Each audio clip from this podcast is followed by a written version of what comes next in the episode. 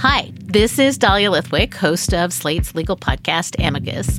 If you're listening to this show, you might be interested in Amicus's live show that we're hosting in Washington, D.C. on Tuesday, May the 14th. My colleague, Mark Joseph Stern, and I will be talking to some amazing guests, including Sherrilyn Ifill and a sitting state Supreme Court justice all about how originalism, a relatively recently invented way of interpreting the Constitution, has taken over the Supreme Court and radically reshaped the law. It's been doctrinal rocket fuel for the conservative legal movement and facilitated the rolling back of abortion rights, the expansion of gun rights, and the obliteration of the separation of church and state. And as another wildly consequential Supreme Court term careers to its end, the court's originalists are on a tear. But there's something you can do about it, and we hope you'll join us in DC on May 14th to explore the possible pathways out of the current situation. Go to slate.com slash amicus live for tickets.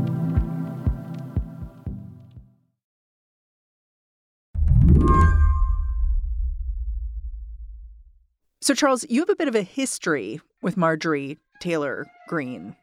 Mm-hmm. Is that how you'd put it? Uh, history? Yeah, sure. Charles Bethea writes for The New Yorker, but he lives in Georgia, right near Marjorie Taylor Greene's congressional district. He's covered her political rise for the last couple of years. He's tagged along to her campaign speeches, interviewed the guys in her CrossFit gym, he even has the Congresswoman's cell phone number. But they are not close. When he did a splashy profile of her, back when she was first running for Congress, she would not even grant him an interview. It was pretty clear she didn't see any benefit in doing that with me. She knew it wasn't going to actually be able to harm her political chances in Northwest Georgia, largely because no one reads The New Yorker there. Not no one, I shouldn't say, but few people probably read The New Yorker and and also because she could just actually weaponize it and use it as look at the you know liberal fake news media coming after me and that could actually be used to to raise money what a weird situation for you to be in to know that you're like doing your job yeah. and you're not doing anything wrong and yet there's no way that whatever you produce is not essentially repurposed right. for Marjorie Taylor Greene's ends yeah, and I think that that's it's just a it's sort of a, a, a regionalized version of the Trump phenomenon. You know, I think he he does the same thing or has done the same thing with lots of well sourced reporting on him and and his world. So, did Marjorie Taylor Greene like your article? I see where you're going here. No, she uh, she said that she said something along the lines in a text message that that I'm still not sure she meant to send to me, that uh, that the article, you know, wasn't worthy of wiping her ass with or something like that. Now, Marjorie Taylor Greene is back on the campaign trail, like all members of Congress. So Charles is following her around again. But he's found that the Congresswoman doesn't have a traditional story to tell her constituents. Her casual racism and prankish approach to politics mean she's been stripped of her committee assignments, even kicked off of Twitter. So instead of getting attention for the bills she's passed, she's been in the spotlight for telling Transportation Secretary Pete Buttigieg to quote unquote stay out of girls' bathrooms. And the thing is, none of this seems to matter.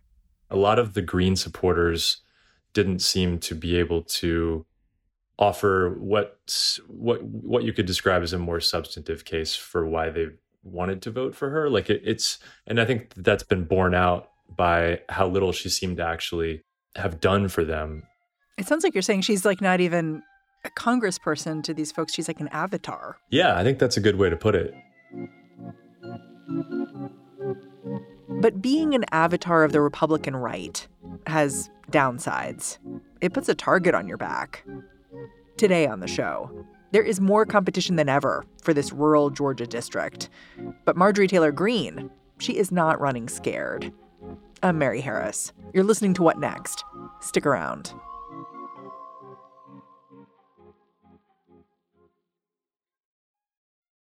This episode is brought to you by Discover. When it comes to your finances, Discover wants you to know they are the credit card that is always there for you. With 24 7 US based live customer service, everyone has the option to talk to a real person anytime, day or night. Yep, that means no more waiting for quote normal business hours just to get a hold of someone. We are talking real service from real people whenever you need it. Get the customer service you deserve with Discover. Limitations apply. See terms at discover.com/slash credit card. It can be hard to gauge the level of support for a candidate like Marjorie Taylor Greene. Polls are few and far between in rural Georgia, the Republican Party seems to be holding Greene at arm's length. Her home state has become a battleground between Democrats and the GOP. And then there's Marjorie Taylor Greene's district. It's in the northwest corner of Georgia, just beyond the reach of most of Atlanta's suburbs. It's a corner of Georgia that, while the rest of the state may be becoming purplish or bluish, this particular corner of the state is sort of behaving in more anachronistic ways. And she will continue to take advantage of that. I mean, you've spent some time in this district, so tell me about it. Like you, you say it's kind of anachronistic. What do you mean? Well, I mean, so it's it's very rural, it's very white, it's poor. Its two biggest cities each have fewer than 40,000 people. Neither one is a top 20 town in Georgia. Fairly recently, I think 6,000 people signed a petition to preserve a, a statue of a Klan member not a Confederate soldier, a Klan member.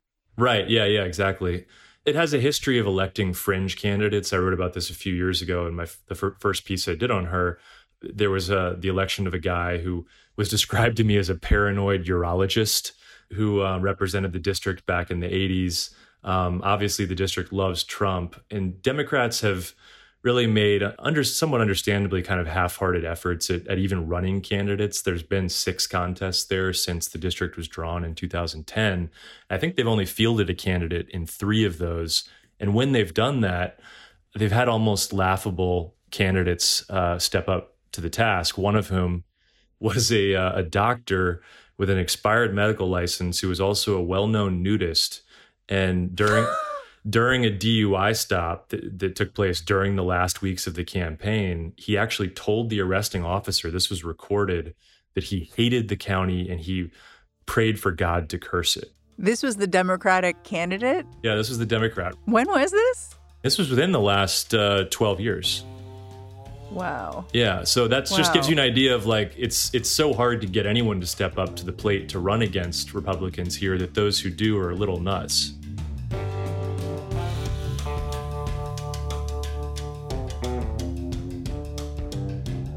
So let's talk about the candidates who are running against Marjorie Taylor Greene this time, because, you know, she's made herself into a target by being so loud. And that means that maybe the parties are paying more attention and, and putting different kinds of people to run against her. I mean, I know you started off by talking to John Cowan, mm-hmm, who mm-hmm. lost to Marjorie Taylor Greene last time around in a runoff. I was amused that he calls her MTG. Mm-hmm, like yeah. it's a play on her name instead of MTG, MTG, like she's an empty suit, I guess. Mm-hmm. Yeah, yeah. So a little bitterness there. He's a guy who you would have really expected uh, almost any other very conservative district in the country to just jump at the opportunity to elect. I'm John Cowan. I operate on brains and backs. He was a, a Johns Hopkins educated neurosurgeon in his like late 40s family guy, former college football player, uh, reserve deputy sheriff. And in his campaign against Greene, he did things like blow up watermelons with an AR 15. You know, stuff that you, you, would think would kind of like excite the base. But the the feeling among the the Republican electorate was just that that he was kind of trying to to play the part of a Trump of the Trumpian candidate, whereas Greene actually was the real item itself. So he didn't feel authentic. He didn't feel as authentic. What did he talk about when he was talking about running again and why he didn't want to do that this time?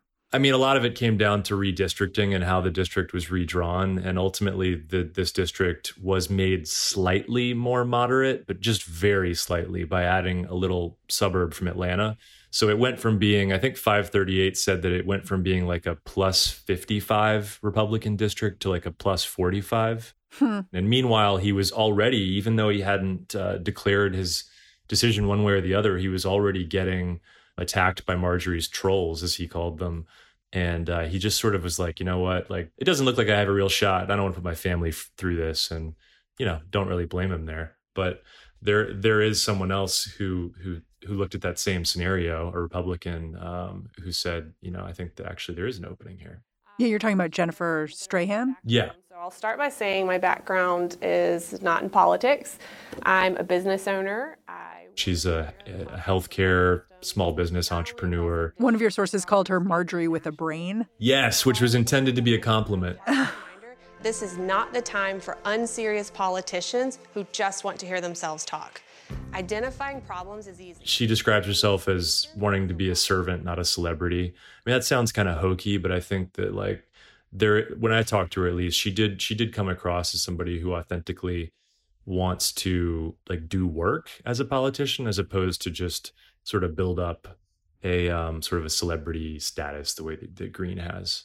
And she also believes Joe Biden won the election. She does. And that, so that's like, I mean, it's kind of wild to say because it's so obvious that he did. There were so many recountings of the votes here in Georgia, especially, um, that made it very, very obvious. But, but saying that is almost dangerous for her, which is wild, right? Like, just to state a fact, like, you know, like uh, the earth is round, um, actually puts her in a precarious position with a percentage of the Republican electorate there that that that I think sees that as some sort of like treasonous statement. Marjorie Taylor Greene also faces some notable Democratic challengers. One of them is a guy named Marcus Flowers, who's a former Defense Department contractor. He's a black man, likes to go to his public events wearing a big cowboy hat. He also seems to relish baiting his opponent online. A few months back, he showed up at one of Greene's rallies, accompanied by a camera crew. And, and I get it. You're a security guy. One, two. That's your job to assess threats. When he got kicked out, he sent the footage to his followers, and then he asked for a donation. During the State of the Union, when Marjorie Taylor Greene interrupted the president by chanting, Build the wall, Marcus Flowers saw it as an opportunity. He tweeted, Marjorie Taylor Greene will not be able to heckle President Biden at the next State of the Union because I will have taken her job. You know, that's catnip, especially for Democrats in California who are sending him money. But I think that a lot of them, frankly, don't realize the real dynamics and demographics of, of where he's trying to, to run.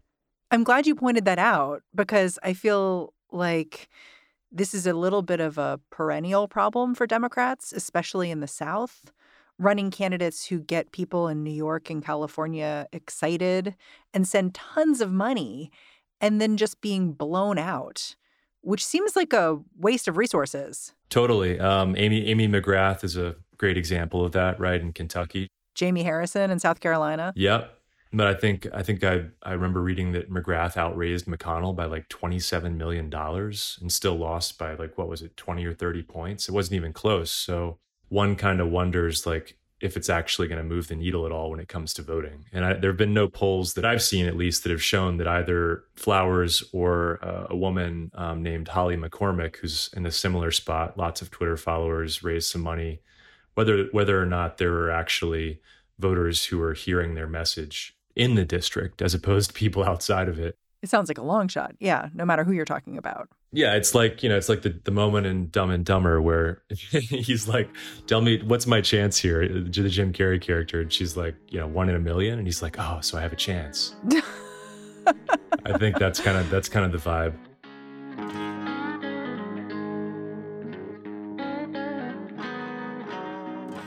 Something I noticed about all the candidates in this race is that they seem to be reacting to Marjorie Taylor Greene rather than creating their own weather systems, mm-hmm. like in terms of publicity. Mm-hmm. And it mm-hmm. just made me wonder if any of them, Democrat, Republican, whoever, has a real shot here. Because I don't know how you go up against a person who's a bit of a phenomenon without being a phenomenon yourself. I mean, we saw this with Trump too. I think that people who opposed Trump were tempted to and often did focus more on his deficiencies than on their own qualifications. Um, I think Marjorie Taylor Greene, she seems, at least to many people, to present this kind of smorgasbord of deficiencies as a person, as a candidate. And it's really tempting to focus on the Jewish space lasers and on the failed attempt to impeach Joe Biden and all these various other things than to talk about kind of more nitty gritty policy stuff that's a little, you know, it's a little snoozy for the average voter, even if it's actually more consequential. It's interesting to see that none of them are like, are finding their own footing, like in their own way. They're just sort of going after her. Totally. And- Yeah. Ch- chasing the mail truck or whatever. Yeah.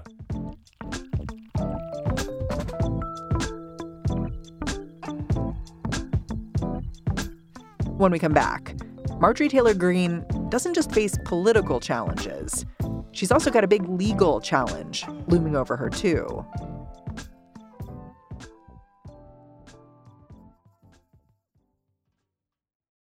This podcast is sponsored by Ramp. Are you the decision maker in your company? Consider this. For the first time in decades, there's a better option for a corporate card and spend management platform. Meet Ramp, the only corporate card and spend management system designed to help you spend less money so you can make more. Most corporate credit cards offer points as incentives, but those points amount to less than their worth in real cash value. Ramp's business cards offer you cash back, real money in your pocket. Plus, you control who spends what with each vendor. And Ramp software collects and verifies receipts automatically, which means you'll stop wasteful spending and close your books in hours instead of days. Businesses that use Ramp add up to 5% to their bottom line the first year. If you're a decision maker, adding Ramp could be one of the best decisions you've ever made. And now get $250 when you join Ramp for free. Just go to ramp.com slash easy. Ramp.com slash easy. R-A-M-P.com slash easy. Cards issued by Sutton Bank and Celtic Bank members FDIC terms and conditions apply. Even if Marjorie Taylor Greene wins re-election this fall, there are other efforts to drive her out of office that are gathering steam. One group is claiming Greene simply shouldn't be allowed to serve. They're looking to enforce this claim with a lawsuit. So it alleges that she fits the definition of an insurrectionist. The 14th Amendment says no person who's engaged in insurrection can be elected to office. And since the Congresswoman has been such an outspoken supporter of January 6th rioters, this lawsuit attempts to use her own words against her. Go. You can't allow it to just transfer power peacefully like Joe Biden wants and allow him to become our president because he did not win this election. It's The same group suing Greene is also taking aim at one of her House colleagues, Madison Cawthorn from North Carolina. But disqualifying someone from office for supporting a coup, that hasn't been done much since the Civil War. Who would be considering the case against Marjorie Taylor Greene in Georgia? So the way it works procedurally, I think, is that uh, the Secretary of State, um, Brad Raffensperger, will um, potentially put it in front of an administrative law judge who would then make a ruling of some sort, and then it could continue from there to, to be heard. I think in both cases, the likelihood that Greene will actually be disqualified from the ballot using these arguments, um, like Cawthorn, is relatively low. But I think that she could be compelled, as this plays out, to testify under oath about her role in January 6th, which hasn't happened um, before, and which would be quite useful, I think, to get a broader picture of what actually took place in that day. So, are the people filing this suit seeing it that way too? That, like, oh, well, this may be a way at least to hear from her about what happened on January 6th? They're not going to go ahead and concede that that they're not going to win this lawsuit. They're not willing to say that. It's pretty clear that like a secondary goal of the suit um, is this other opportunity to get her to testify under oath. It's interesting that Brad Raffensperger is involved in what happens next with this Mhm. lawsuit against Marjorie Taylor Greene because he's the same guy who went head to head against Trump, right? Like he refused to find extra votes for him Yeah. in Georgia. And I'm kind of not sure what to make of that fact about him in this circumstance with this lawsuit. And I say that because while clearly he's shown interest in going his own way and considering all the facts, et cetera, et cetera, my impression is that Brad Raffensperger has suffered real consequences for what he chose to do in the wake of the 2020 election and has gotten a lot of anger hurled at him by even his own Republican colleagues. Yeah, and she's been one of the loudest voices criticizing him, and I think arguably putting him in danger by really inciting a lot of the the, the fringe, the right wing fringe, to really just go after him in any way they they deem worthwhile, whether it's through social media or through actual death threats. Uh, Raffensperger's gotten death threats, and I'm not, you know, make I'm not drawing a direct line between Greene and those death threats, but she certainly has been fanning those flames by claiming that that the that the election as a whole was stolen, that it was especially importantly stolen in Georgia, and that Raffensperger had a role in that. Uh, you just mentioned Secretary of State's Brad Raffensperger in Georgia has to go. The biggest person that needs to be held accountable on on election day is Brad Raffensperger. You know, I've done a bunch of shows about how the Republican Party in Georgia is feeling torn between its its identities and the people who've been there for a long time feel like this is not what we came here to do when they look at people like Marjorie Taylor Greene.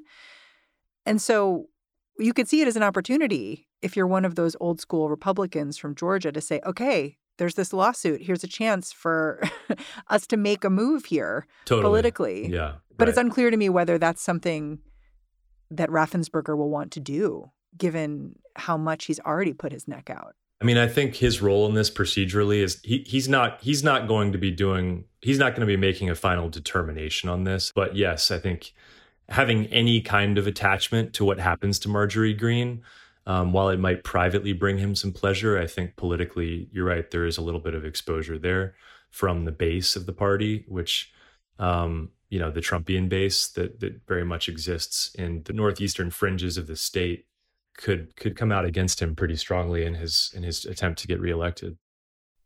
When Charles Bethea thinks about the challenge of unseating Marjorie Taylor Greene at the ballot box using a lawsuit, it's hard not to think back to the voters in her district, the way they seem so energized by her, even if on occasion they find her behavior a bit beyond the pale.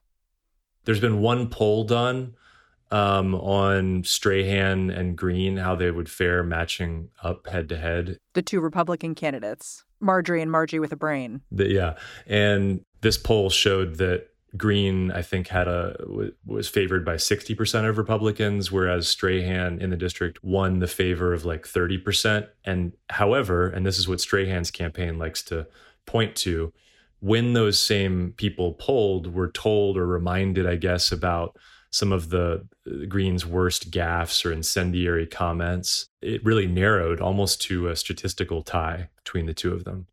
And so, you know, that seems to indicate that there's a possibility that that this could be a, an actually a tight race between the two. But my my gut says probably not, and we'll probably know pretty quickly that it's going to be Greene against one of these sacrificial lamb Democrats. Given the political contest ahead, and the Republican Party's own desire for Marjorie Taylor Greene to soften her approach, I asked Charles Bethea if he expects to see Greene change if she wins re-election. My gut says no. I mean, she's she's had so much positive feedback from playing the the like you can't control me card for the last 2 years, so much internal serotonin feedback too probably from just saying the craziest stuff and doing the craziest things that it's hard for me to imagine that she would suddenly change uh, change course.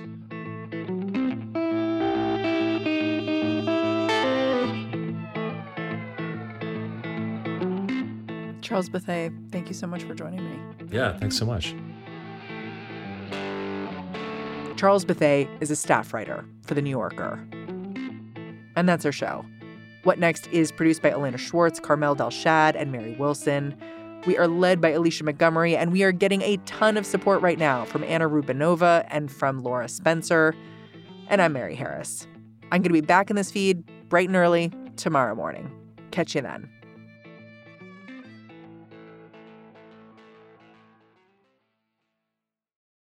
When you need mealtime inspiration, it's worth shopping Kroger, where you'll find over 30,000 mouthwatering choices that excite your inner foodie. And no matter what tasty choice you make, you'll enjoy our everyday low prices, plus extra ways to save, like digital coupons worth over $600 each week. You can also save up to $1 off per gallon at the pump with fuel points. More savings and more inspiring flavors make shopping Kroger worth it every time. Kroger, fresh for everyone. Fuel restrictions apply.